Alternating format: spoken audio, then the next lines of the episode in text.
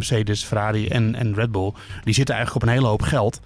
en die kunnen het niet besteden. Het is er wel eentje die echt fysiek zwaar is. Dat, uh, dat kan ik uh, uit ervaring over spreken. Maar als hij dus wel alles wint, dan gaat hij dus ook uh, qua percentages boven Schumacher en Vettel uitkomen. Als dit alleen een boete oplevert, is dat min of meer ook het failliet van de budgetcap. Oh my lord! I pressed it! Traffic paradise! No, It's called a motor race, okay? Sorry? We went to car racing. Welkom bij De Bordradio, de Formule 1 podcast van nu.nl, waarin we gaan vooruitblikken op de Grand Prix van Amerika, op het prachtige Kota. En dat gaan we ook weer doen met het prachtige team van De Bordradio, de vaste mensen, met bijvoorbeeld Joost Nederveld. Goedemorgen. Ja, vanuit Hoofddorp. Ja. Ja, lekker, lekker op, het, uh, op het vaste honkie. Het vaste honkie. Ja. Uh, net als Patrick Moeken, ook op het vaste honkie. Zeker, goedemorgen Bas. Ja, uh, mijn naam is dan Bas Scharwachter, daar hebben we team Hoofddorp gehad. Maar we hebben natuurlijk ook weer team Hongkong. Althans, heb ik eigenlijk niet gevraagd, maar dat klopt wel, ja, toch? Zeker. Toen? Ja, ja, klopt, klopt. Hongkong. Het is uh, in de namiddag hier nu. We kregen nog een vraag. Moet je niet nog in quarantaine als je dan terugkomt? Nee, het is nu uh, gelukkig uh, sinds dat ik terugkom uit Singapore is het gewijzigd naar 0 ja. plus 3, zoals we dat noemen. Dus ik hoef niet meer in hotelquarantaine, maar ben nog wel drie dagen beperkt in bewegingsvrijheid, zoals ze noemen. Je hebt dan een QR-code hier. Die is amber, oftewel geel als je aankomt. En na drie dagen wordt die pas blauw. En ja, als die geel is, mag je dus niet naar restaurants, bars. maar je mag wel gewoon naar buiten, gelukkig. Dus dat is alweer het is een enorme verbetering ten opzichte van hoe het was. Hm, dus als je van via Play naar Hongkong gaat, ga je van de ene ember naar de andere ember. Nou, goed ja, om precies. te horen. yes. ja, dus, helaas dit. Oké, okay, laten we beginnen met, met de podcast. Goed begin, Allereerst Bas, even... goed begin. Ja, nou, shit. we zitten er lekker in. Hoor. Ja, hele sfeer gelijk weg. Oh, uh, zullen we allereerst over sfeer gesproken? We zijn genomineerd bij de laatste vijf voor de Podcast Awards. Hey. Hey. Uh, daar zijn wij heel blij mee. Maar ik wil echt oprecht alle mensen bedanken die gestemd hebben. Want dat is echt massaal gedaan. Ja, ongelooflijk. Ik, ik las op de site van BNR dat er in totaal iets van meer dan 100.000 podcasts zijn voorgedragen. Ja. Dus uh, ja, en dan zijn wij toch uh, qua sport uh, boven komen drijven. 100.000 verschillende podcasts. 100.000 verschillende podcasts. Er worden 100.000 verschillende podcasts gemaakt. Ja. Oh my God. Ja, ik heb ook de Joost Neder Nederpelt uh, Fanboy podcast ook genomineerd. Heeft het niet gehaald. Ah, jammer. Ja. Staat die ook? ja. Maak Nee. jij die? Ja, ja, Zonder die kamer. Ja, nee, ja nee, ik, mo- ik moest weten wie is dat echt maakt. geweldig. Hij, eh, Ja. Nee, echt, mensen, dank jullie wel. Maar het gaat nu eigenlijk pas beginnen. Want uh, zullen we heel snel even noemen wie, wie de vijf genomineerden zijn? mhm. Dat is uh, F1 aan tafel. Ja. Ehm, Ben ik ook al een keer mee met naar de podcast awards gegaan trouwens. ja, want jij bent een van de founders. Absoluut, ja. Ja, ja. Ja, je bent nu, onze concu- ja, nu de concurrent. Ja, eigen concurrentie gemaakt. Dus Ja. eh, nee, toen eh, grepen we net, het was de eerste editie. En met eh, René Hoogterp onder andere, eh, commentator van uh, Sikko Sport. Ja. Ja, was hartstikke leuk. Dus eh, alleen ja, ik kan er dit jaar kan ik er helaas niet eh, bij zijn. Want ik, eh, ik zit nog in Brazilië dan. De Grand Prix van Brazilië. Ja. Dat is een dag, ja, een, Moet ook een dag daarna zijn uitreiking. Ja. Ja. ja, F1 aan tafel dus. Gewoon prima podcast als je door alle reclames eh, heen bent. Ik luister die nooit eerlijk gezegd. ja. Eh, dan de Dik voor elkaar eh, podcast. Die luister ik wel. Dat is van VI. Ja, Dat is leuk. Ik ben niet voor Feyenoord, maar ik vind het wel een hele leuke podcast. Dus eh, Ja. Ja, ja. En, en dan heb je ook de Live Slow Ride Fast podcast over wielrennen met Laurens ten Dam bijvoorbeeld. Leuke Een podcast. ook Ja. een hele leuke podcast, zeker. Ook echt een beetje cultuur van de wielercultuur. En eh, Racing News 365, de podcast met onder andere Tom Coronel. Dus hoop in, dat jou, je grote vriend. Zeker. En collega. Ja, mijn eh, ja, collega hè, bij Viaplay. Ja. Dus eh, er wordt een titanenstrijd, Bas. Dat, eh, we hebben alle stemmen nodig. Ja, precies. We, we, En, we- eh, kijk, Patrick nu- en Moeke, wil natuurlijk ook keer, Moeke heeft natuurlijk niet gewonnen met eh F1 aan tafel destijds. Dus die wil nu natuurlijk wel winnen. Dat eh neem ik aan, toch? Ja, dat zeker. Ja, Ja. ja. Podcastawards.nl, daar kan je in de categorie sport op ons stemmen. Eh, je hoeft niet op alle andere podcasts te stemmen. Je mag ook alleen op die van ons of een andere podcast als jij dat beter vindt. Vinden we ook prima. Dat, ehm, dat gezegd hebben, dan gaan we nu even door met de inhoud waar de mensen echt voor luisteren. Dat is namelijk Kota. Ehm, ja, er komen weer 440.000 mensen op af, Joost. Ja. Formule 1 is echt booming business in Amerika op dit moment. Eh, ja, dat, dat denk ik wel. Als je die, eh, het is, ik heb wel bij Amerika altijd heel erg het idee, en dat is natuurlijk in Nederland is hetzelfde, hè, omdat Max Verstappen groot was, eh, is dat ook heel groot geworden hier. Hoe lang, hoe duurzaam die, die aandacht is in Amerika. Dus of het over tien jaar nog steeds is. Maar ja, drie keer de Grand Prix op de kalender volgend jaar. Eh, je hebt natuurlijk Sergio Perez, die heel populair is in eh, Midden, Latijn, Zuid-Amerika. En alle, als ik alle Amerika's dan genoemd heb. Eh, die, er komen dus ook heel veel Mexicanen. Er wonen natuurlijk ook heel veel Mexicanen of eh, Hispanics in, in het, het zuiden van Amerika. Dus ook in Texas. Dus ja, dat trekt gewoon een hele hoop publiek en dat is hartstikke mooi. Ja, want dat is toch wel een beetje het Netflix-effect geworden, toch Moeke? Ja, zeker. Puur, puur en alleen zou je haast kunnen zeggen. Zonder Netflix was het, eh, nou, qua Formule 1, echt, eh, ik zie Joost al een beetje Nou ja, Perez heeft- speelt daar denk ik ook gewoon een grote rol in. Wie? Perez. Want de, de- voordat de Netflix was, trok hij ook al best wel veel Mexicaanse Nou, dat, fans. ja, ja. ja. Jawel, maar, maar niet, eh, het is voornamelijk Netflix geweest. Nee, maar je zei alleen. Bijna alleen dan. ja. Ik hou nooit van totaliteit. Dat, dat- Maar ja, wat je zei, er kunnen, kunnen, kunnen weer gewoon records ge- gebroken gaan worden dit weekend. Ja. Eh, ja, fantastisch voor, eh, voor de sport, eh, denk ik. En volgend jaar hebben we er zelfs drie in Amerika. Met Las Vegas er inderdaad bij. Ja. En Miami natuurlijk. Ja. Ja. dat is echt eh, bijzonder. En dat is ook wel iets wat, wat de sport nodig heeft, toch? Hoop in. De, ehm, ja, ja, zeg maar, de, de steun van Amerika is volgens mij heel belangrijk voor de sport. Ja, nee, absoluut. Eh, natuurlijk een enorme markt. En eh, ook vooral een markt waar heel veel groei in zit voor Formule 1. Hè? De, de kijkersaantallen voor televisie waren relatief laag. Dat is, nou ja, wat je net al noemde, door Netflix natuurlijk enorm gestegen. Ik heb toevallig laatst eh, naar gekeken. Dat is echt, eh, ik, ik weet niet hoeveel, 100% omhoog gegaan. Ehm, maar het is op zich wel heel leuk, want het circuit, Circuit of the Americas is natuurlijk eh, ja, toch wel weer, ondanks dat het relatief modern is, een soort van ja, circuit wat typisch circuit is waar we ten, ten opzichte van Miami en Las Vegas is dit gewoon echt weer zo'n circuit waar je dus het is in Austin, maar eigenlijk ook weer niet. het is echt een beetje in the middle of nowhere. Eh, maar als, als coureur zijn is het wel een heel gaaf baan om heen te gaan. Dus eh, ja, dat is na Suzuka wel weer echt een, eh, een leuk circuit om te rijden. Zeg je nou dat het een zielloos circuitje is? Nou, de omgeving. Ik, ik, ik weet niet wie, eh, of jullie daar wel eens geweest zijn. Ben je er geweest, eh, Joost? Nee, in Kota heb ik nog, die staat nog om Nee, doen. het is, het is, Maar, het is redelijk in the middle of nowhere. En eh, Ja. dit- laat ik zo zeggen, die 440.000 mensen die gaan komen, ze hebben in ieder geval geen probleem om daar parkeergelegenheid voor te vinden. Want er zijn genoeg lege weilanden, velden daar in de omgeving eh, waar ze nog veel meer auto's kwijt kunnen dan dat. Het is ook een beetje een atypisch eh, circuit voor Amerika natuurlijk. Het is, het is echt een Ja. eh, aangelegd Formule 1 circuit. En, eh, en er zijn heel veel mooie circuits in Amerika. Daar heb je er vast een hoop van gehad op in. En en, en Kota is gewoon eigenlijk een beetje een dissonant daarin. Het is gewoon een Formule 1 circuit. En, maar je ziet wel dat bijvoorbeeld NASCAR rijdt er nu ook sinds kort een, een race. Een, want die zijn ook wat meer naar de stratenraces, circuitraces toegegaan. Dus het is ook een soort van, ik denk dat dat Kota ook een soort van springplank is geweest, echt voor Formule 1 in Amerika. In de zin van, eh, als je dat dan doet, toch doet daar in Amerika, doe het dan op een heel mooi circuit, wat er dus eh, doelgericht voor is aangelegd. En, en dat, eh, dat is gelukt. Ja, geniet je van het baantje Moeke om daarna te kijken? Zeker. Ik vind dit echt wel een van de mooiere Tielke-banen. En eh, ja, we hebben ook spectaculaire races eh, hebben we natuurlijk eh, hebben we gezien hier al in het verleden. Nou, inderdaad. Ook eh, vaak geholpen door het, eh, door het weer, waar we straks nog wel even op terugkomen. Dit jaar eh, ja, blijft het gewoon zonnig waarschijnlijk. Ja, hallo, spoiler.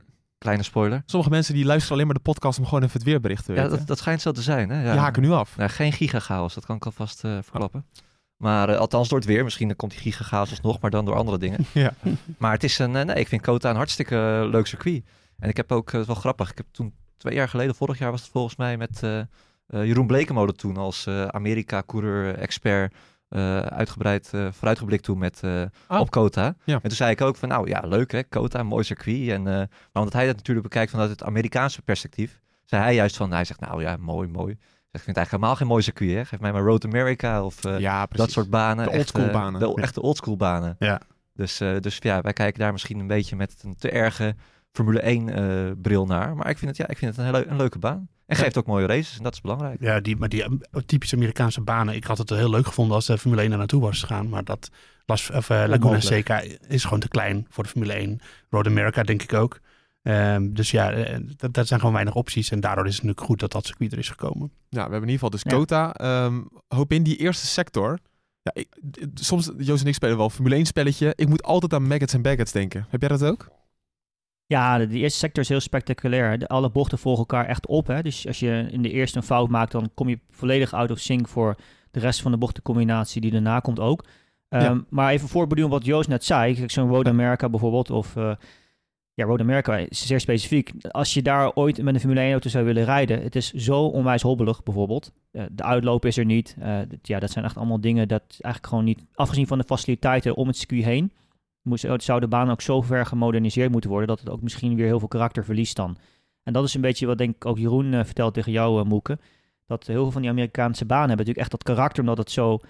Ja, het is, het is smal, het is hobbelig, het gaat echt als een, als een achtbaan omhoog en naar beneden. En eh, Het is echt wel spectaculair om te rijden. Maar ik vind op zich, als je naar, naar Circuit of Americas kijkt, is dat toch ook wel enigszins behouden. Wat je net zegt, die eerste sector, die, zijn heel, die is heel gaaf om te rijden.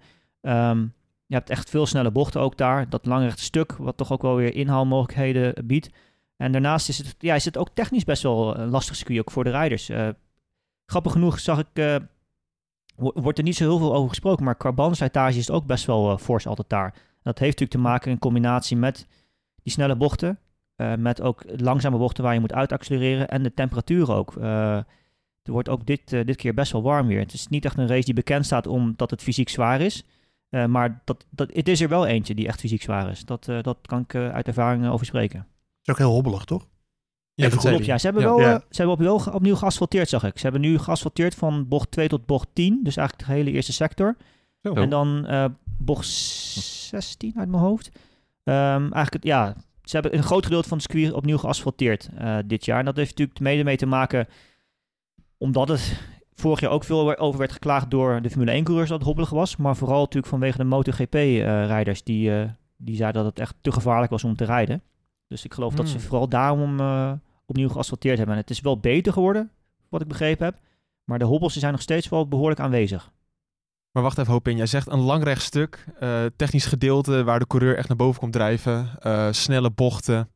Oh nee, ja, dit, wordt, dit wordt weer een makkie voor Max Verstappen volgens mij. Je noemt alles op wat hij leuk vindt. Ja, en uh, bandenmanagement. En bandenmanagement. ja, nou laten we zitten dan. We kunnen inpakken. Ja. Nou, zullen, we, zullen, we die anders, zullen we de, de, de podcast van na de race vast gaan opnemen meteen hierna? ja, het zal wel stunt zijn. Ja, ja inderdaad.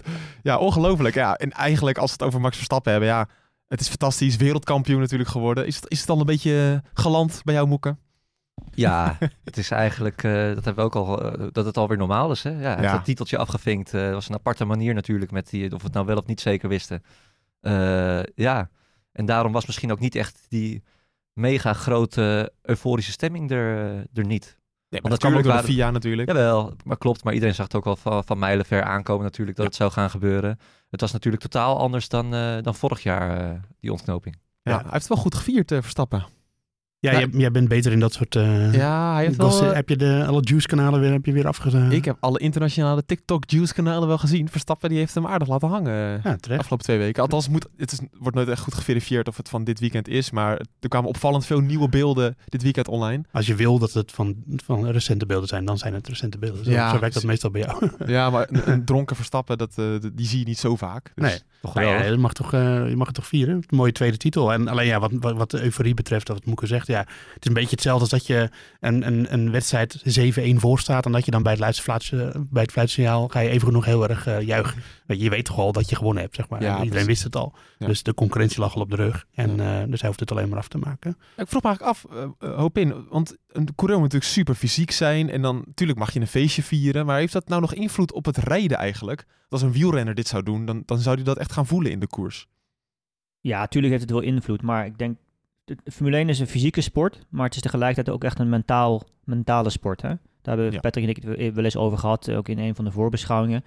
Uh, wat voor een taak je daarin eigenlijk hebt als coureur zijnde, ook ten opzichte van het team en dergelijke. Maar je ziet gewoon aan iemand als Verstappen, dat hebben we natuurlijk al vaker gezegd dit jaar ook, die zit gewoon zo goed in zijn vel. Die is mentaal echt zo ontiegelijk sterk en dit hoort daar ook gewoon bij. Hè? Hij, dit, dit, dit, dit is gewoon hoe hij is en dit is ook wat hem zo sterk maakt. Want af en toe heb je gewoon hij is ook gewoon een mens. Je hebt gewoon van die, die momenten nodig dat je gewoon even jezelf kan laten gaan. En uh, daarmee op een bepaalde manier weer oplaat. Iedereen doet, doet dat uiteindelijk ook weer anders. Ja, dit is zijn manier geweest, tenminste. Voor, als ik jou moet geloven. En ja. Um, ja. En Moeke doet het elke week. Geen, dat, heeft verder, ja, dat heeft verder echt geen invloed op het rijden. Zeker niet als het pas uh, ja, een week later is nu. Ja. Nee, het is geen structureel. Als het een structureel ding wordt, dan ga je dat natuurlijk wel merken. Maar, uh, dus daarmee uh, kunnen we Moeke als Formule 1-coureur definitief afschrijven. Ik, dat, ja. Dat zou sowieso geen goed plan zijn hoor. Nee, dat, uh... inderdaad. Ik heb hem wel eens hier op parkeergarage uit zien rijden, maar nou... Terwijl met karten, jongens. Ja, maar met karten was hij gewoon ja, nee, dat is wel beste. waar. Ja, dat klopt, ja. Ja, ja, ja, ja. ja toch, toch, toch een beetje verbaasd. Ja, dat kan ik een jaar lang blijven zeggen. Is weer het kart. Ja, maar dan ben je waarschijnlijk weer de snelste. Waarschijnlijk wel. Ja, maar hij was niet gewoon de snelste. Hij vermorzelde ons gewoon allemaal. Ja, seconden sneller dan de rest. Ongelooflijk, ja. Prachtig. Ehm, Verstappen die ook nog eens naar de kapper is geweest trouwens. Ja, heel relevante business inderdaad. Ja, ja, nee, eh, dit viel- eh, alle vrouwen, alle vrouwen, alle, Alle. vrouwen. Ja, ja. Kapper als jij, eh, Bas, of niet? Ja, Ik hoop nee, niet voor hem. Ik heb krullen gekregen. Hij niet. een permanentje, ja. Ja, hij heeft weer een... Het, het wordt wel steeds minder. Ik weet Nou. niet of jij dat ook ziet, Hopin, op die camera, maar... eh, jongens, die- het, het is een podcast, hier heb je helemaal niks aan. Nee. Nee. Oh ja, omdat het over jou gaat. Wij komen al op Ja, die- wij moeten weer tegen die platgebrande heidebrand. eh moeten we aankijken hier op Ja.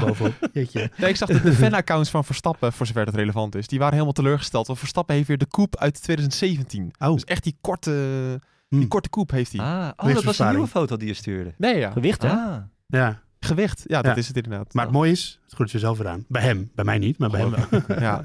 Eh, hij heeft ook een nieuwe helm, althans, aangepaste helm. Op zich Oh, wel interessant. Dit valt op zich, dit is bij Verstappen natuurlijk niet eh, dermate groot verschil. Maar ik heb wel eens gesproken met eh, de helm-engineer van Bell. Oh. Die, die dus specifiek alleen maar werkt voor Lewis Hamilton. En omdat Lewis Hamilton, hij zei, ja, soms komt hij ochtends op het circuit aan. Dan heeft hij in één keer zo'n andere coupe. Dat ik dus gewoon het hele interieur van die helm eh, moet aanpassen. Omdat het in één keer heel anders van binnen zit. Dat het dikker is op bepaalde punten of wat dan ook. Omdat hij dan zo'n braid heeft ingedraaid. oh ja, logisch En, eigenlijk ja, dus dat is, best wel van, dat is best wel van invloed. Want je, als je zeg maar een helm hebt, soms heb je wel eens een helm en dan zit hij bijvoorbeeld wat strak, eh, weet ik veel, bij je voorhoofd of zo. En dan is het letterlijk, als je hem gewoon met je duim een millimeter drukt op die, op die pijnpunten, dan is dat ook meteen weg. Dus je kunt je voorstellen, als je gewoon een grote bos haar hebt, dat heeft natuurlijk hetzelfde effect. Dus goed, maar dat is eventjes een, een saaie detail. Ja, wel grappig. Maar, maar zeg je nou dat er iemand van Bell elk d- 23 races lang op het circuit is om te kijken wat voor kapsel Hamilton heeft? En zich daaraan gaat Ja. aanpassen? Dat is niet het enige wat Nou, hij doet. Hij doet ook vizieren en zo, dat soort dingen. Precies. Ja, dat weet ik niet. Ik weet niet hoe dat werkt. Ten tijde van COVID was het eh, overigens wel zo, hè, dat, dat de, natuurlijk de helm-engineers, die mochten maar met één team meereizen in principe. Want ja, je mocht niet tussen teams onderling contact hebben. J- Jullie weten dat beter, eh, Joost eh, en, en Patrick, maar De bubbles. juist. Ja. Ah, fijn. Nou ja, maar Verstappen heeft een nieuwe helm. Een mooi Amerika-thema. En eh, wel gewoon, eh, lijkt nog op zijn eigen helm, maar dan met stars and stripes erop. Precies. En er zit niet één ster op, maar twee. Want hij heeft dus eh, de 2022 variant erop gezet. Het Oh, sterretje. mooi. Terecht. Ja. Terecht, ja. Ja, terecht ook wel. Eh, maar goed, Joost, als we kijken naar het circuit, ik maak net een geintje erover, maar het is inderdaad wel, ook als je naar de geschiedenis kijkt, een baan die gemaakt lijkt voor Verstappen. Ja, nou, ja. Nee, dat is natuurlijk zo. Ja, kijk, de afgelopen jaren was, eh, was eh, ik wil het dus gewoon heel graag heel spannend maken. Maar als je kijkt naar de, eh, de bandenmanagement momenteel bij Ferrari, dat is gewoon, nou, dat hebben we vorige podcast al besproken. Tenzij die nieuwe vloer, dat ze daar nu in- in iets mee gevonden hebben, hem zo getweakt hebben, en de auto zo getweakt hebben, dat dat heel goed gaat. Maar ik er even in onderbreken? Heel even dat stukje. Ja. Want wat we heel erg bij Ferrari zien, dan moet je toch even uitleggen.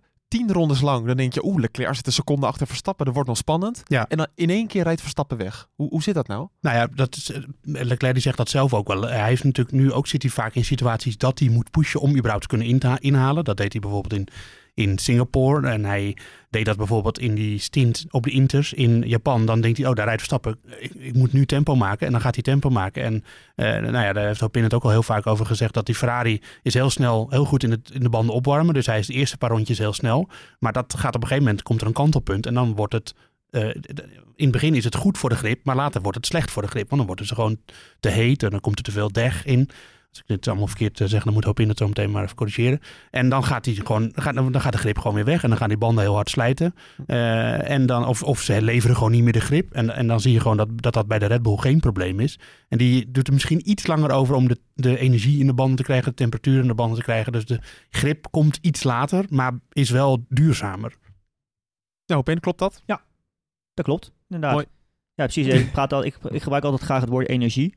Als je een, een auto hebt die veel energie door de band laat gaan, dan zorgt dat er dus voor dat je makkelijk een band opwarmt. En dat je dus ook snel veel grip genereert. Daarom ben je dus vaak ook snel in een kwalificatie bijvoorbeeld. Maar je kunt je natuurlijk Hmm. voorstellen, als je voor langere tijd diezelfde energie in de band laat gaan, dan leidt dat uiteindelijk ook weer door eh, dat, het- dat de band sneller slijt. Ja. En, En- dus daarom, eh. Daarom, zie, ja, daarom zie je heel vaak bijvoorbeeld George Russell voor de Kamer ook zeggen van ja, eh, kwalificatie was niet zo goed, maar we hebben er veel vertrouwen in dat we voor de race eh, wel eh, goed voor staan. Dat komt, dat komt daardoor.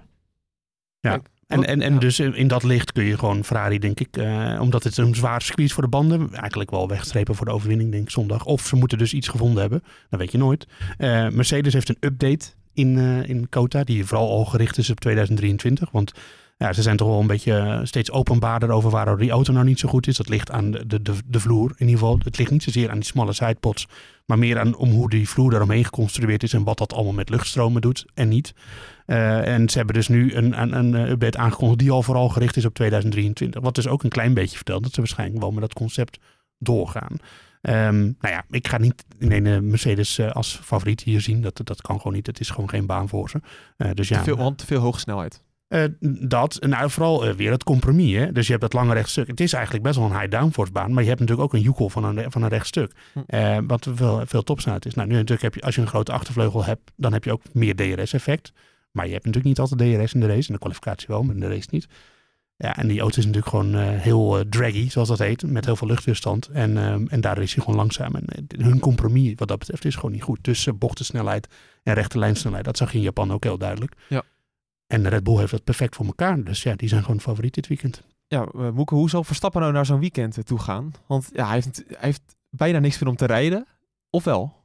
Nou, ik denk het wel. Het is, dat viel me ook wel op direct naar Japan. Hè. Toen werd hem ook gevraagd van ja, wil je uh, ga je bijvoorbeeld Perez zijn zegen gunnen in, in Mexico? Wil je nou gewoon zelf ook alles, uh, alles winnen? En hij, is, ja, hij zegt altijd dat hij nooit met die records bezig is.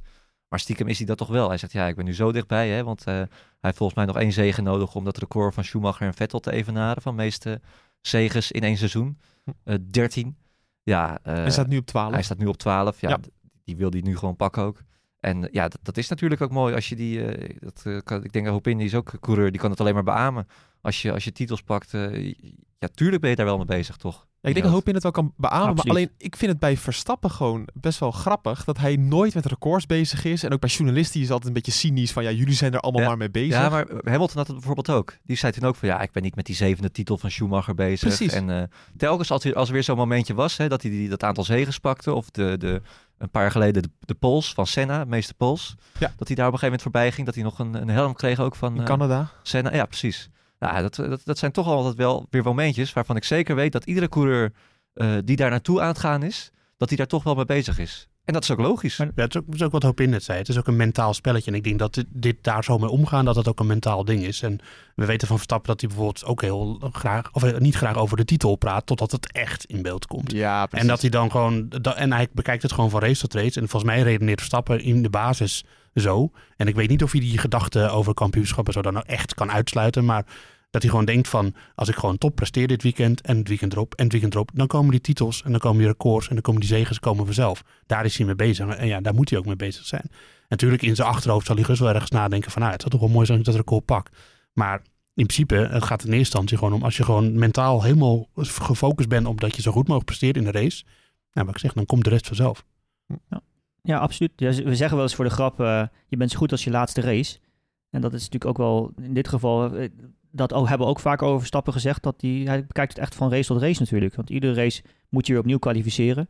Uh, moet je weer opnieuw je snelheid laten zien. En dus ja, uiteindelijk is er niet zoveel verschil voor Kota ten opzichte van bijvoorbeeld Japan.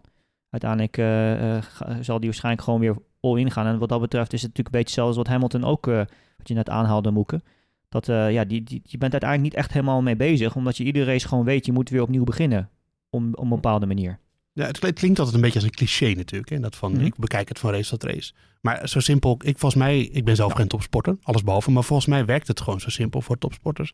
Die moeten gewoon in een soort van mentale staat komen dat ze het beste presteren. Dat ze overal op tijd remmen, dat ze op tijd insturen, dat ze niet te veel wielspin hebben. En dat vergt zoveel, denk ik, mentaal, dat je dus inderdaad het zo moet benaderen. Hm. En uh, ja, daarom komen er vaak van die clichés uit, maar ik denk dat ze toch wel waar zijn op een bepaalde manier. We moeten het even hebben over de, nou ja. de records van over Verstappen. Dan uh, maak ik een beetje tempo. We zeiden dus al, hij staat op 12 zegens dit seizoen. Hij kan dus op 13 komen en evenaart die Vettel en Schumacher. Ja. Um, maar hij kan ook het aantal punten per seizoen verbeteren. Joost, jij hebt dit allemaal even genoteerd, gelukkig. Ja, ik heb het in een mooi stuk uh, gevat. Uh, de, Mooie infographics erbij. Ja, ja, van onze collega Bart-Jan. Ja, leuk. Um, even kijken, dan hebben we Hamilton. Die heeft in 2019 in 21 races, belangrijk om te vermelden, 413 punten gehaald. Uh, en Verstappen die uh, staat nu op 366. Uh, hij heeft natuurlijk 22 gepaced toen. En hij kan in totaal op 478 punten komen. maar als hij bijvoorbeeld in Amerika en Mexico al allebei wint en de snelste ronde pakt, dan is hij dan Hamilton al voorbij. En dan doet hij het ook in hetzelfde aantal races. Ehm, dus dat, want ik kreeg best wel veel kritiek op dit stuk, wat ik niet helemaal begreep. Want ja, want de seizoenen zijn steeds langer en daardoor zijn die records niet zo relevant. Maar ja, sinds de Formule 1 is begonnen in de begin jaren 50, zijn die seizoenen steeds langer en langer en langer en langer geworden. Dus dat is een doorgaand proces. Als je, dus dan Ja. kan je eigenlijk nooit naar, naar, de, naar records kijken. En de records zijn gewoon leuk. En voor de rest betekent het niks, maar het is gewoon leuk. Dus, Nee, de eh, kritiek erop is natuurlijk volledig terecht. ja, is zo. Maar ja, Ja. ik bedoel, ja, er overal is wel wat op af te dingen. Dus eh, Punten hebben zijn ook we, veranderd. ja, de punten zijn veranderd. Ja, het is Ja. gewoon leuk. Het is voor de rest niks. Er, er Je wordt, hebt er ook niks aan je hebt er niks aan, dat weet ik allemaal, maar het is gewoon leuk. Maar als we dan toch eerlijk willen zijn, ja, dan moeten we een trofee geven alsnog eh postuum aan Alberto Ascari. Want die won, had het hoogste Ja. percentage overwinningen in een seizoen. Dat was in 1952, won zes van de acht races. Leuk verhaal. Hij deed niet mee aan Zwitserland. Dat was de openingsrace, omdat hij naar Amerika moest voor de Indianapolis 500. Dat was de tweede race van het seizoen. Die telde toen nog mee voor het wereldkampioenschap. Oh ja. Dus hij deed niet mee in Zwitserland en hij viel uit in Indianapolis, omdat ja, zijn auto daar eigenlijk niet voor geschikt was. Dus hij had, theoretisch had hij Zwitserland eigenlijk ook nog wel kunnen winnen. Dus toen won hij 75% van alle races in een seizoen. En dat kan Verstappen ook niet meer evenaren dit jaar. Maar, Maar ja, dat kan- waren wel maar acht races. Dus ja. Precies, ja, acht races. Ja. Maar als hij dus wel alles wint, dan gaat hij dus ook eh, qua percentages boven Schumacher en Vettel Ja. uitkomen. Ja, dus dan Als is hij nu al- alles wint. Ja. Ja. dus dan is hij alsnog de, het zou het meest dominante seizoen ooit eh, zijn. Maar er lopen wel heel erg op de zaken van. En ik vind, om het laatste erover te zeggen, ik vind dat je wel kan redeneren dat als je een seizoen langer is, dan is het ja, dan heb je meer races om het te doen. Ja, maar er zijn ook meer races waarin dingen fout kunnen gaan. Je moet het wel elke keer weer laten zien. Dus je, je moet een langere reeks van prestaties neerzetten om hetzelfde percentage te halen. Dus ik, ja, dat, dat, dat spreekt ook weer in het voordeel van een, een coureur die in een langer seizoen eh, een hoog percentage haalt. En de technische ontwikkeling ligt natuurlijk wat dichter bij elkaar in, dan in de Ja. tijd van, eh, Ja, van dat- Ascari. Dat die had toen een Ferrari en die was gewoon oppermachtig. Dus ja, die won Ja. alle races in principe waar hij aan meedeed. Behalve. Indianapolis. Maar eh, dus ja. Ja. Dat is mooi. En dan heb je ook nog een ander eh, statistiekje. Dat eh, het kan het kampioenschap worden met de grootste voorsprong. Ja, dat is nu ook in handen van, eh, dat is in handen van Sebastian Vettel. Toen in 2013 op Fernando Alonso. En dat, dat kan Verstappen kan dat inderdaad verbreken. En dan heeft hij natuurlijk de grootste voorsprong op Charles Leclerc of Sergio Perez. Sergio Perez. Ja, maar maar hoeveel, hoeveel is dat dan? Nou ja, hij, heeft de, hij kan nog 112 punten pakken. Eh, alleen ja, Leclerc en Perez die gaan natuurlijk ook nog punten pakken. Dus eh, het is een beetje, het is een En beetje wat is lastig. de grootste voorsprong? Oh, oh, die 155 punten. Ik dacht dat je die had eh. Oh. Het was 155 punten. Ja. En Verstappen heeft nu 113 op Leclerc en 112 op, op Perez. Dus daar moet nog wel wat gebeuren, willen die pakken. Dat is misschien wel de leukste eigenlijk om naar te kijken. Zeker, want hou Max Verstappen nou eens weg uit het kampioenschap. Zo, die strepen we even zo weg. Huh. Dan heb je met Sergio Perez en Leclerc die één punt van elkaar verwijderd zijn. Dan krijg je een beetje 2021 vibes. Ja. Sterker, nou nog ineens, want toen was het nog ineens zo spannend in die, eh, in die periode. En dan, heb je daarachter ook nog George Russell, die ook nog op een kleine eh 40 punten, of 40 punten ongeveer, eh, daarachter staat. Dat was een waanzinnig kampioenschap geweest, Moeken. Maar ja, klopt. Maar dat hebben, dit hebben we ook al heel vaak aangehaald als Hamilton dan al kampioen werd. Hè. Ja, Ik oké. denk Hamilton is, is weg. Maar het, ja, het zet je toch wel weer aan het denken. Want Perez is natuurlijk, ja, hij is nu tweede, tweede coureur hè, met het teamgenoot van, van Verstappen. Maar stel je eens voor dat Perez dus de eerste coureur van Red Bull was geweest. Om toch maar eventjes het verschil, dat, dat je bijvoorbeeld... eh, Gasly of Albon nog had. nou ja, precies. Die dan op een, op een gelijk niveau of iets eronder presteert. Ja, Om toch vind, maar aan te duiden dat het... eh, ik vind het een lastige hypothese hoor. Want het is natuurlijk zo dat eh, Perez dan een andere teamgenoot had gehad. Eh, en, en dan had Verstappen al die races niet gewonnen met 25, 26 Nee, dat punten. En had iemand waar. anders die gewonnen. En dan had iemand, dus ja, ik vind het een beetje, ik vind het lastig. Maar goed, het, eh, De strijd om de tweede plaats is gewoon heel mooi. Dat ja, is het zo moet het spannend. Ja, het is spannend. Ja. Hopin, wie is in het Maar- voordeel op dit moment? Wie heeft het momentum? Van de twee, van die twee? Ja, van, van Perez en Leclerc. Ja, ik, nou, ik, ik denk persoonlijk eh Perez. Ja. Want eh, je, je kunt aan Verstappen zien wat die, eigen- wat die auto eigenlijk kan.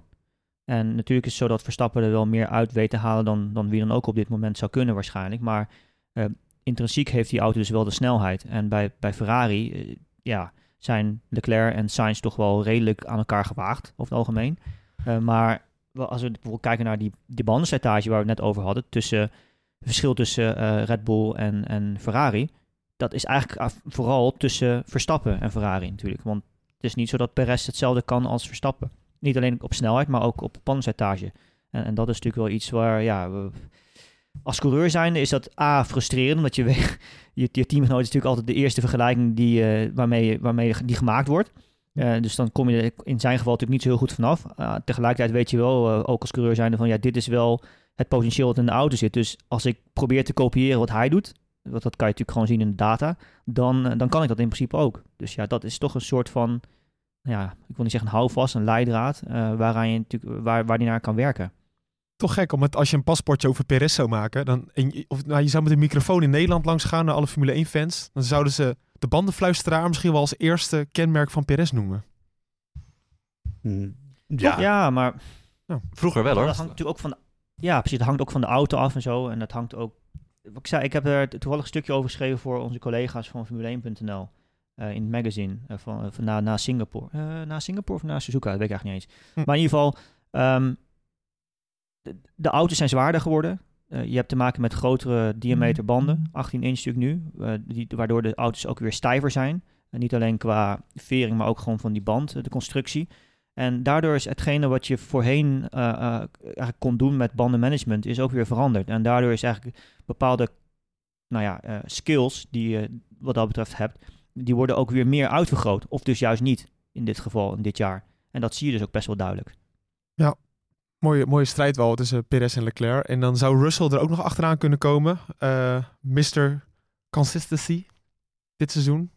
ja nou ja, dat, Blijft ongelooflijk eigenlijk. ja, die heeft toch gewoon een heel goed debuut. Ja, kijk, het is natuurlijk Het is het debuutjaar en hij De- vecht tegen eh, Hamilton en staat er gewoon Ja. ruim voor. Nou ja, ik, ik, had, eh, ik had wel verwacht dat, dat, dat hij wel echt bij Hamilton in de buurt zou komen. Want ik zie eh, Russell echt als een groot talent. Hm. Ehm, al- alleen, ja, het, is natuurlijk wel vervelend voor hem dat hij uitgerekend... Hij zit al zo lang op een Mercedes-stoeltje te aan. Oh, en dan ja. uitgerekend in dit klote jaar voor Mercedes komt hij in de auto. Maar ja, ik denk dat hij er even wel heel veel van geleerd heeft.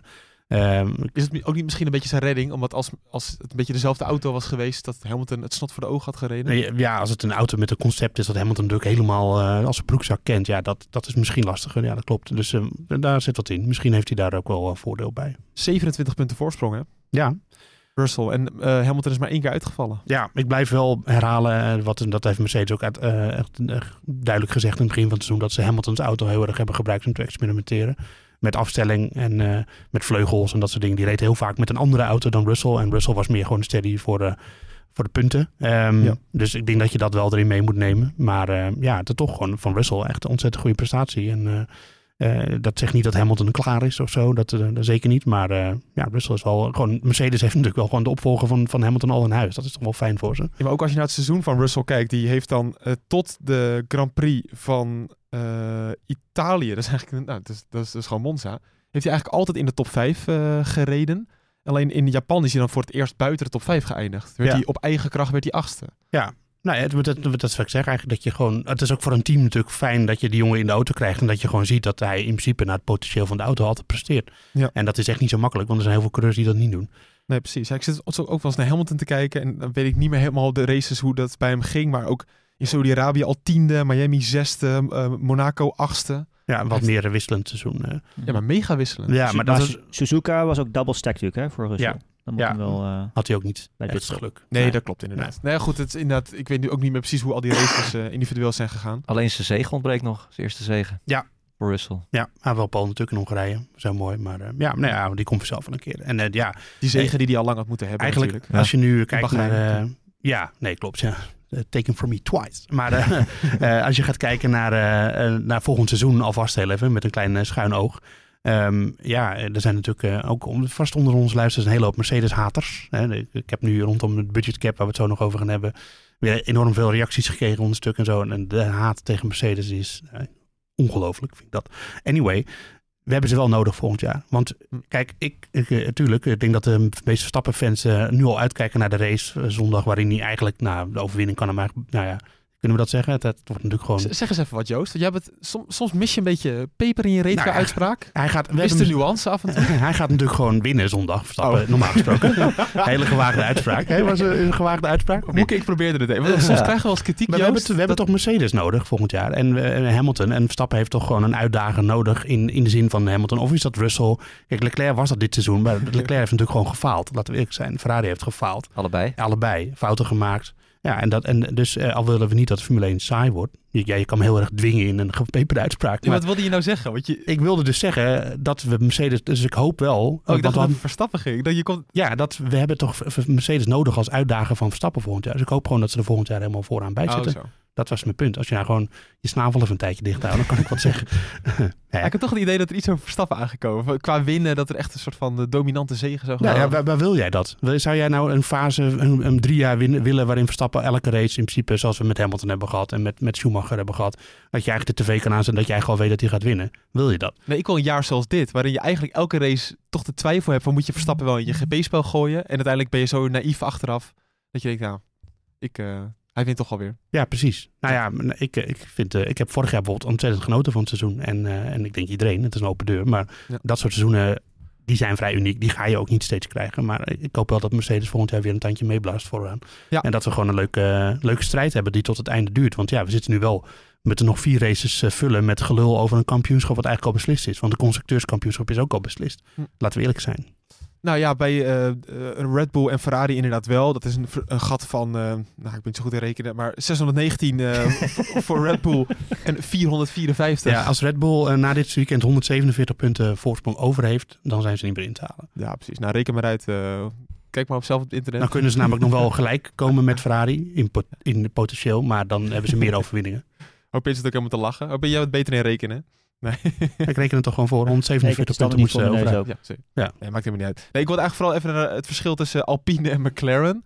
Ehm, Alpine is momenteel het vierde team in het kampioenschap met 143 punten. Ehm, McLaren 130.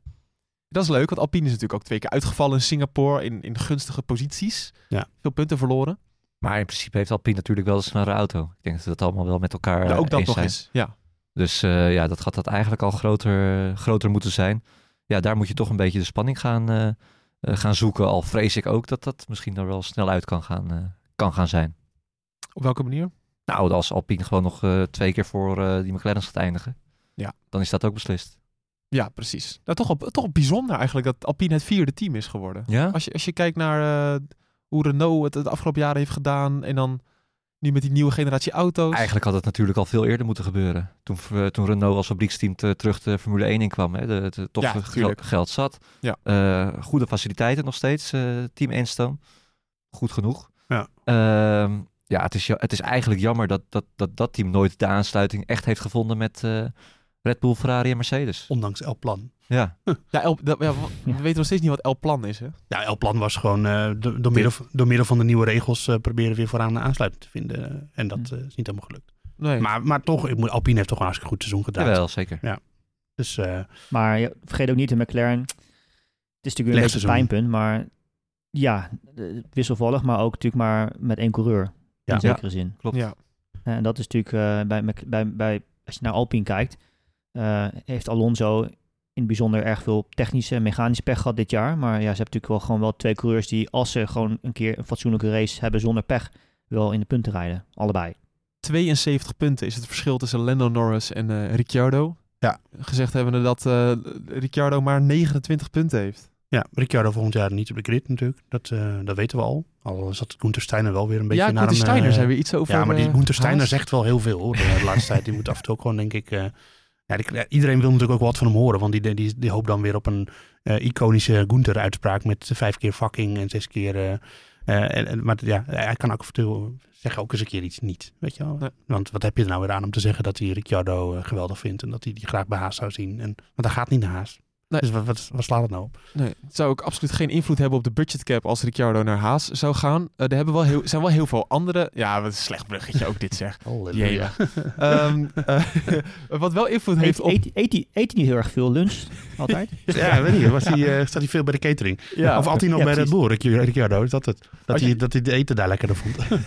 Als je de sport niet hebt gevolgd, dan snap je dit grapje niet. Maar de budgetcap, daar is heel veel over te doen geweest. Sowieso de afgelopen weken. Ja. En nu is bekend geworden dat, eh, dat ehm, Red Bull er ietsje overheen is gegaan. ja, wat is ietsje? Dat weten we niet. miljoen, Nou ja, anderhalf, twee miljoen, ik, zoiets. eh, ja, dat, eh, dat, de Telegraaf die, die, die zegt te weten dat het rond de anderhalf miljoen zit. En, eh, en dat, het, eh, ook dat het te maken zou hebben met cateringskosten en dat soort dingen. Ja, want dit moet je even uitleggen. Sowieso de budgetcap, d- dat is een bijzonder systeem. Want je mag zoveel uitgeven, maar er zitten dan weer geen kosten bij van je top-engineers of je topontwerpers. Ja, de top drie best betaalde personeel. Ja, Ehm, en Max Verstappen. dus als je slim bent als teambaas, dan schaai je jezelf daarbij. Ik denk dat Christian Horner dat wel gedaan heeft. En wie zijn dat? Dat zijn Horner. Newey en eh, ik denk die Pierre Wachier van eh, zijn technisch directeur. Misschien zijn dat ze, ik weet het ook niet. En, en natuurlijk de coureurs vallen er buiten. Ja. Eh, dus de, en marketingskosten vallen er buiten. Oh, is ook nog de vraag. Ik hoorde Rick, Rick Winkelman bij Ziggo zeggen dat eh Newey met een bepaalde constructie Ja, erbij betrokken zou zijn, waardoor het dan buiten de budgetcap zou vallen. ja, ja, ja, want Red Bull heeft natuurlijk Red Bull Racing, maar je hebt ook Red Bull Technology.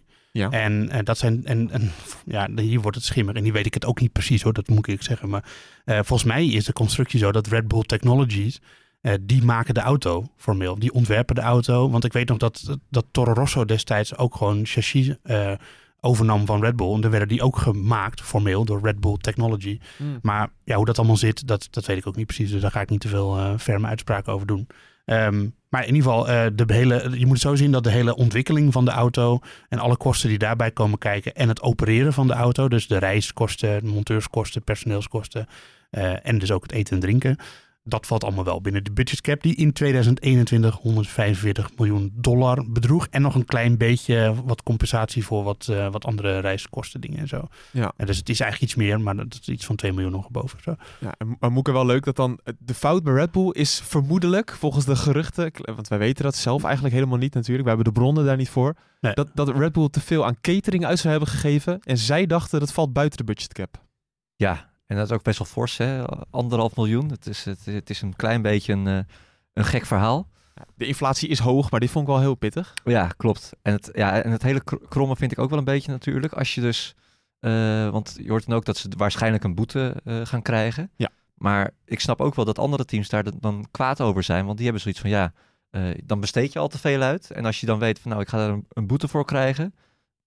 Dan kom je er nog een soort van mee weg ook. Ja, Ja. want nu zegt Red Bull, ja oké, het komt door de catering, maar ja, het had natuurlijk Nou, ook... dat als- zeggen ze niet zelf, hè. dat schijnt zo. Oh, dat schijnt zo te zijn, Ja, sorry, ja, inderdaad, ja, ja. inderdaad.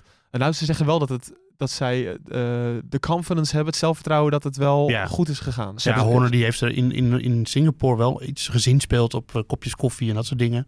Maar ja, ik, ik ja. ben benieuwd ook wat de opinie van vindt. Maar ik denk, dat, ik denk dat het niet uitmaakt waar het aan te veel aan uitgegeven is. Want je hebt namelijk een budgetcap, die is zoveel. En het maakt niet uit op welke post je te veel hebt uitgegeven. Je hebt te veel uitgegeven.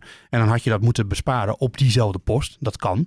Of je had het elders moeten besparen. Maar je hebt gewoon te veel uitgegeven. En, en dat is eh, tegen de regels. Dus ja, eh, kijk, er werd, er al heel erg eh, gezegd van ja, nee, het, heeft, het is dus niet besteed aan het sneller maken van de auto. Ja, dat weet je niet.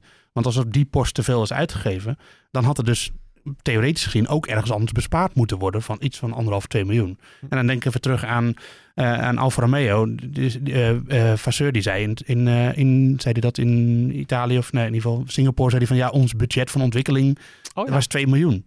Ja, ik bedoel, kan je dat ze Weet je hoeveel broodjes dat zijn? Nee, maar kun je dat één Ja, op één met elkaar Dat rijmen? echt weinig. Ja, ik ook. Maar 2 goed, miljoen voor ontwikkeling is wel een beetje, ja... is ook zo. Ze zeggen ook al als, als we het over eten en drinken hebben, dan klinkt het wel een beetje als een broodje aap verhaal. een broodje aap. heel goed, heel goed. Leuk. Ja. Maar, maar wat, maar wat vind jij op in? Als je toch gewoon te veel hebt uitgegeven, dan heb je toch te veel uitgegeven, ongeacht de post. Ja, dat is natuurlijk wel, precies, nou, dat is wel, Formule 1 is natuurlijk een sport waarin de, de regels over het algemeen vrij duidelijk zijn. En de doelpalen, die, hebben, die staan redelijk ferm in de grond. En we hebben natuurlijk in het verleden gezien, als het op technisch reglement aankomt, eh, was het Hamilton 0,2 mm vorig jaar of zo? In eh, Ja, Brazilië, dat hij gedisqualificeerd werd. En dat zijn dus gewoon, regels zijn regels uiteindelijk. En als je er overheen gaat, al is het maar met 1 euro of, of 10 cent, dan, is het, dan ben je dus er overheen. En eh, goed, Joost en ik hadden het toevallig over in eh, Singapore. Toen het natuurlijk allemaal begon te spelen een beetje. Dat, ik ook, dat wij het zeiden van ja, eh, als dit alleen een boete oplevert. Tenminste, dat was mijn redenering. Als dit alleen een boete oplevert, is dat min of meer ook het failliet van de budgetcap. Ja, Dat betekent namelijk dat eigenlijk, want die teams, die kunnen in theorie gewoon meer uitgeven. Die hebben meer geld. Dat deden ze in het verleden namelijk ook. En dit is natuurlijk puur erin gebracht om ervoor te zorgen dat die kosten gecontroleerd werden. En als je dus nu eh, gewoon een boete geeft, dat betekent dus, ja, uiteindelijk zijn ze nog steeds goedkoper uit dan dat ze in het verleden waren. En ze hebben nog steeds het kampioenschap gewonnen. Ehm, kijk, het is, maar het is natuurlijk een hele moeilijke kwestie, want je kunt eigenlijk niet Verstappen bijvoorbeeld eh, sportief hierin straffen. Want ja, uiteindelijk heeft hij gewoon op, op de baan gereden en gewonnen. En ja, daar kun je dus eigenlijk niet zoveel mee doen. Dus ik vraag me ook eigenlijk af wat voor andere opties ze hebben. Ja. Ah, je ziet in het voetbal bijvoorbeeld... constructeurskampioenschap misschien? Ja, want je ziet in het voetbal wel natuurlijk, als, als de directie van Oude Den Haag zich niet houdt aan de regels, dat dan de voetballers, die worden natuurlijk bestraft met punten in mindering en kunnen dan degraderen. ja maar er is natuurlijk wel verschil dat eh, eh, voetballers hebben geen individuele prestaties, zeg maar, eh, prijzen. Nee. Dus dat is Ja. een lastige, lastige vergelijking, denk ik. Ja, dan zou de constructeurstitel aan moeten pakken. Ja. Precies. Nou ja, uiteindelijk komt het er denk Maar- ik op dan- neer. Sorry, wat wij zeggen op in. Maar sorry, ja, sorry, maar dan, dan rijst bij mij weer de vraag. Ga je dus die mensen, ga je dus een team straffen in het constructeurskampioenschap. Maar zoals iedereen weet, de constructeurskampioenschap stand, die bepaalt natuurlijk ook mede hoeveel tijd je mag besteden in bijvoorbeeld een windtunnel, een CFD. Dus als dan bijvoorbeeld een team als Red Bull uit de stand zou worden gehaald vorig jaar, bijvoorbeeld, het is puur hypothetisch allemaal, eh, dan zouden andere teams bijvoorbeeld opschuiven. Wat doet dat dan weer met de windtunneltijd? En, en het is onwijs gecompliceerde materie natuurlijk. Ja. Ja, en je zegt ook het failliet van de budgetcap, juist om, ja, als je weet, oh, een miljoentje eroverheen, je krijgt een, een boete. Joh, dan gaan we volgend jaar lekker dat miljoentje in die auto steken. Ja, want die miljoenen die hebben ze in overvloed. Dat is het, dat is het hele. eh, niet alle teams natuurlijk, maar Mercedes, Ferrari en, en Red Bull. Die zitten eigenlijk op een hele hoop geld. en die kunnen het niet besteden. Ja. Eh, want als je gaat kijken naar welke contracten Red Bull bijvoorbeeld dit jaar allemaal heeft gesloten met Oracle, met dat bit, eh, bit, eh, die bitclubs die ze allemaal hebben en zo, weet ik veel. Ja. Ja, daar- komen bakken met geld binnen, wat ze in principe niet kunnen besteden. Dat is natuurlijk heel lastig. En, en, en, en daarom, ja, daardoor zegt Horner ook altijd van, die heeft ook het begon in Bahrein afgelopen jaar al. Natuurlijk misschien terecht. Met, ja, de budgetcap moet allemaal hoog, want de reiskosten zijn hoger en bla bla. Maar hij heeft makkelijk praten, want zij hebben dat geld allemaal, weet je wel. En dat is gewoon, eh, ja, het is een beetje... valt er toch ook onder, want halverwege het seizoen is toch nog het Ja, reisbudget verhoogd. Ja, maar dat, is, eh, dat is, klopt. En dat is natuurlijk wel dan 2022. Dus dat gaat niet over het eh, budget van vorig jaar. Oh, sorry. Ehm, maar, maar inderdaad, dat klopt. Dus, er, zit, er zitten wel ergens speelruimtes in en zo. Maar ja, ja het is gewoon een hele lastige kwestie. En de FIA moet nu ergens een soort van pad gaan bewandelen... waarin ze iedereen tevreden houden. Want ja, oké, heeft Red Bull nou iets vreselijks gedaan? Nee. Maar ze hebben wel iets gedaan waarvan de andere teams natuurlijk denken van... ja, verdomme, wij eh, hebben elk kopje koffie hebben we genoteerd en keurig. En onze accountants die hebben dat allemaal goed eh, berekend... en die hebben dat ingediend bij de FIA... en we hebben daar een stempel op gekregen en prima...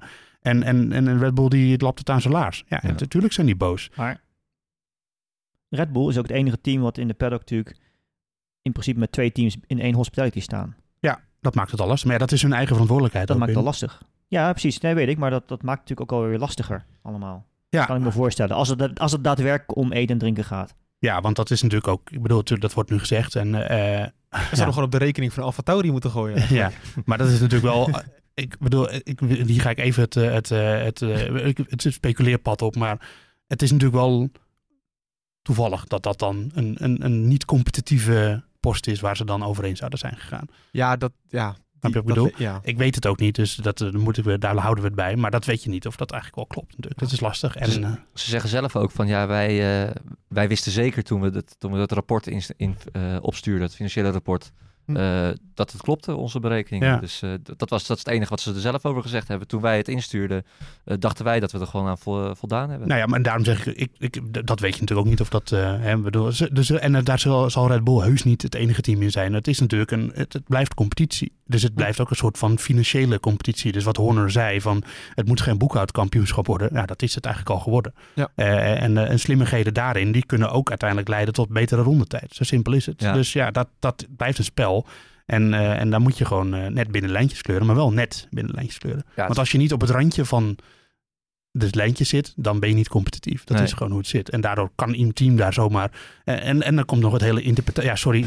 het hele interpretatiegedoe komt erbij. Weet je, hoe wordt het geïnterpreteerd? Red Bull kan inderdaad denken van nee, maar dit klopt of dit valt buiten de cap. En dat de VIA dat dan niet vindt. Eh, eh, dan moet je dan ook nog weer. een Nee, dat, dat wilde ik dus zeggen. Van dat, het is ook maar net hoe ze het hebben opgeschreven. Ja. Zit daar nog een bepaalde speling in? Eh, Hoe kan, of, of hoe je het zelf kan begrijpen? Het is natuurlijk ook het eerste jaar dat die budgetcap werd ingevoerd. Het, het kan me ook voorstellen eh, dat ze dan misschien iets coulanter gaan zijn. Alhoewel dat natuurlijk ook Ja. niet eh, terecht is. Maar dan, kijk, als dan Red Bull het was geweest en nog drie andere teams, weet je, dan is het ook een beetje, oh sorry, we wisten de regels niet zo goed. Maar Nee. nu is het alleen Red Bull, ook nog eens degene die, die een, win, een wereldkampioenschap of een wereldkampioen heeft afgeleverd, Ja, wil ik ja. zeggen. Ja, het is voor Red Bull inderdaad jammer dat, of jammer, ja, dat, dat, dat zij nu het enige team zijn die echt eh, er overduidelijk overheen, eh, althans overduidelijk, in ieder geval voor Minder, eh, wat was het? Wat, wat de VIA in ieder ja, geval precies. vindt, Ja. Ja, ja, ja, Ja, dus afsluitend eh, ik moet je zeggen, dus de FIA moet nu een pad gaan vinden waarin ze iedereen tevreden stellen. Dus Ferrari, Mercedes, McLaren. Hè. Zack Brown die had zelfs een brief geschreven naar de FIA van... eh, Ja, maar daar word ik ook wel een moe ja, van. want- tuurlijk. want- maar dat is... Dat, dat draait eens om. Eh, als zou... Jawel, maar die weten ook nog niet wat er nou precies gebeurd Nee, is. nee, nee. Maar iedereen bleek, bleek al heel goed op de hoogte. Ja. Eh, en natuurlijk, die zijn aan het voorsorteren op een flinke straf. Dus Ja. dat, is, dat is ook wat je moet doen, want dat is ook een competitieve omgeving. Maar de VIA moet dus een manier vinden waardoor Red Bull eh, enigszins er nog zonder al te veel gezichtsverlies mee wegkomt. Verstappen niet geraakt worden, want daar ben ik het helemaal mee eens. Verstappen kan hier niks aan doen. Dat zou ontzettend, en dat gaat ook niet gebeuren. Het zou ontzettend lullig zijn als hij hierdoor, eh, weet ik veel, een titel kwijtraakt. Gaat dat niet gebeuren zou hoor. ook Echt. slecht zijn voor de Formule zou 1. heel slecht zijn voor de Formule 1. Gaat niet gebeuren. En, maar Verstappen dus- is al zo weinig gematst in 2021. Dus ja, hè. Zit je, oh ja, nee, oké. Maar goed, da- dat hoeven we ook allemaal weer niet op te rakelen. Maar, eh, maar in, eh, dus ja, en dat, dat is een hele moeilijke taak voor de VIA. Dat, daar wilde ik het mee eh, besluiten. Besluit, heel goed. Nou, normaal wel een mooi bumpertje voor het weer, Moeke. Maar kan je het kort houden? Niet dat we haast hebben, maar jij... Ja, Geen gigachaos, w- wel warm. Eh, het blijft het hele weekend droog en temperaturen van eh, 31 tot 32 graden. ja, dat is het gewoon. Ja, eh, Neem je zonnebril mee. matige winst, wind, Ja. windkracht 3, windkracht 4. Hm. Dus eh, dat kan nog aardig zijn misschien wel. Oké. Maar verder vrij eh, recht toe recht aan. Dus er moeten wel windhoesen rondom de microfoontjes langs de baan. Maar ja, ja, een paar plofkapjes. Ja, dan krijg je weer... eh nou ja, De miauw, meneer. de, de, anders krijg je de miauw meneer natuurlijk weer. Ja, Dat is wel grappig. Ja. dat is het beste, een van de beste grappen die ik ooit Ja. in een Formule ja 1 dat is wel uitzending heb gezien. fantastisch. Ja, ja. leuk. Ja. Eh, nu tijd voor een echt bumpertje, want we gaan voorspellen aan de hand van het NuSport GP-spel. Jongens, ik kom er eigenlijk net achter dat het helemaal niet meer het NuSport GP-spel heet. Het heet al een jaar, misschien vorig jaar ook wel, het nu.nl GP-spel. ja. Ja, want Ja. NuSport is ons oude, is oude brand. Nou, vroeger hadden we ook een magazine. Dat was eerst Sportweek. en Toen werd het NuSport. Eh, maar dat gebruik, ik dacht, ik vroeg me nog af, we gebruiken helemaal geen NuSport meer op de redactie. Nee, Het heet helemaal niet meer het NuSport GP-spel. Nou, we hebben nog niks gehoord van marketing over dat we het aan moesten passen. Of eh, misschien luisteren die lui wel helemaal niet. Ja, Ja, dat, blijkt, dat, dat is, blijkt nu gewoon. Ja, dat is dat is wel echt zo. Ja, ik moet hier echt even aan wennen, jongens. Nou, welkom bij het eh, nu.nl GP-spel. Eh, we gaan voorspellen. Laten we beginnen met Hopin. Wat denk jij? Ik denk dat Leclerc gaat winnen, toch? Eh, ja, als je de eerste plaats niet meetelt wel. ja, De verdomme. eerste van de verliezers, toch? Ja, gaat dat het worden? Nou ja, ik, ik, ik denk wel dat het weer echt een eh, baantje is, een Red Bull baantje is. Hm. En dus ja, en als je dan naar, naar die twee coureurs kijkt die daar rijden, denk ik dat eh, Verstappen met de eerder genoemde in deze podcast eh, redenen, eh, dat hij daardoor wel eh, de beste papieren in handen zal hebben. Dus ja, Verstappen, Perez, Leclerc. Ik denk Perez, eh, ja, voor Leclerc. Leuk voor het kampioenschap. Eh, ja, Moeke? De eerste en tweede neem ik over van Hopin. Verstappen, Perez en dan Russell weer op het podium. Hoppa. Joost? Eh, ik denk ehm, Verstappen wel Leclerc. eh, want Perez die was wel goed in de regen in Suzuka. Maar hij zit, en, hij, en hij won natuurlijk in Singapore. Maar eigenlijk zat hij niet in zo'n hele goede fase. En ik denk toch dat dat blijft. Dus ik denk dat, die, eh, dat Leclerc tweede wordt. Maar zit hij toch juist nu in een goede fase. Ja, nee, maar een fase in de zin van oh, eh, puur op snelheid op een droge baan. Op Oh, een zo. normaal circuit. Want Singapore was Ja. geen normaal circuit in Ja. zekere zin. En, en Suzuka was nat. Ehm, dus ja, en dan Perez derde. Nou, interessant. Dat eh, gaan we allemaal in de gaten houden bij eh, de Grand Prix van eh, Amerika. Ja, zoiets. Eh dus zou ik alleen nog willen zeggen, vergeet vooral... we, gaan, we gaan hem afsluiten. Dat is het gewoon. Lekker. Ja. Ja, we gaan afsluiten. Vergeet vooral niet te stemmen op de Podcast Awards. Dat vinden wij, zouden we echt fantastisch vinden als we dat kunnen halen. Willem nu winnen ook. Nu, wil, ja, nu willen we hem eigenlijk winnen ook. Ja. We gaan ook nog wel via Twitter een, een campagne voeren. We gaan nog even filmpjes maken. We gaan nog wel iets voorbereiden. We hebben nog wel iets spannends in gedachten. Grote plaat op nu.nl hè. Kun je niet een, eh, kun je niet een grote, grote party plannen als, eh, als we zouden winnen? Of- Ja, maar dat hoop je dat gaat gebeuren. Dat wordt het grote Latifi afscheidsfeest. Ja, het is wel leuk, een evenementje met Een onze gecom- luisteraars. gecombineerde party. Ja, de- precies. Ja, van, en we hebben gewonnen, maar... We gaan zo toch ook nog zitten met eh, Frank? Om te bekijken hoe we het nog meer aan kunnen jagen, of niet? Ja, precies. Nou, fijn, maakt allemaal niet uit. Eh, podcastawards.nl. Stem dan vooral op de bordradio. Of stem gewoon op je favoriete podcast. En als dat wij toevallig zijn, eh, fantastisch. Ehm, ook fijn, volg ons even op Twitter. Want daar gaan we vast nog wel wat dingen voorbij laten komen. Filmpjes van ons, gekke dingetjes. Wordt hartstikke leuk. en natuurlijk het laatste nieuws over de Formule 1. Eh, dan ook nog abonneren op de podcast zou ook wel lekker zijn. Dat vind ik top. En dan nog één ander dingetje. Nu.nl maakt nu ook een andere podcast. We maken meerdere podcasts. Maar Het Geheim van Mallorca van Joris Peters, onze Geweldige misdaadverslaggever. Ja, staat op één ja in de Spotify-lijst. Ja. Ja. Ik wil geen eh, Wij van WC 1 doen, maar het is echt een geweldige podcast. Echt een Ja. geweldige podcast. Het gaat over Carlo Heuvelman. eh, Ja, ja. Die, Trieste zaak, dat, Ja. eh, laten we dat vooropstellen. Maar wel een hele mooie podcast. als je het nieuws een beetje volgt, je weet dat die rechtszaak op dit moment, eh, nou, as we speak, ook nog bezig is. Ja. Hoge strafeis van 10 jaar, onder andere tegen de Ja. hoofdverdachte. Eh, maar ja, wil je weten hoe dit allemaal is gegaan, luister dan vooral naar Het Geheim van Mallorca.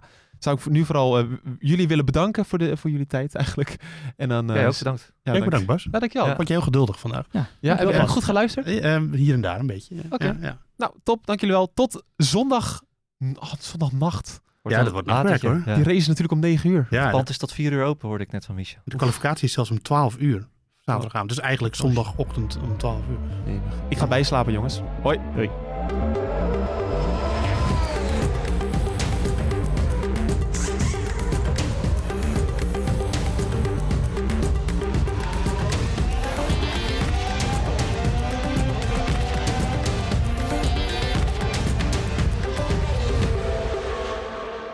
Ah, jongens, ik heb wel echt zin in, eh, in de avond van de Podcast Awards, hoor. Maar je moet je er ook niet te veel van, van voorstellen hoor. Want de, het, is dus, het duurt een uurtje of anderhalf uur. Ja. Ze hebben iets van 14 of 15 prijzen weg te geven. Het is eh, volgens mij, je krijgt niet eens even de kans om te speechen. Ergens in de kantine van een sporthal is dat zeker? Nee, het is, het, is bij, het is bij Dauphine. Oh, bij Dauphine. Ja. Oh. Ja, bij Oh, BNR dus gewoon. Maar daar eh, ben ik wel eens... eh Eén keer, dat is al een paar jaar geleden hè, inmiddels, maar daar ben ik echt een keer hard op mijn, op mijn, op mijn bek gegaan met mijn fiets bij de Amstelkade daar. Oh ja? Dat was met Koning, ja, Koningsdag. Toen was ik op Utrechtse straat was ik. Ja. Dus ook aan, aan die kant van het water. Ja, ja. Ik weet nog wel dat ik terugfietste toen. En eh, toen kwam ik bij een stoplicht aan. ja. En dat afstappen ging niet helemaal goed. Dus eh, ik zat met een groep mensen te kijken. En die, oh, gaat het wel? Dus ik zag ze natuurlijk alweer denken van, oh, ja, ik heb weer zo'n Aziat op mijn fiets. Voor het eerst. Toen was het hoop en boom. oh my god. Oh, oh, oh.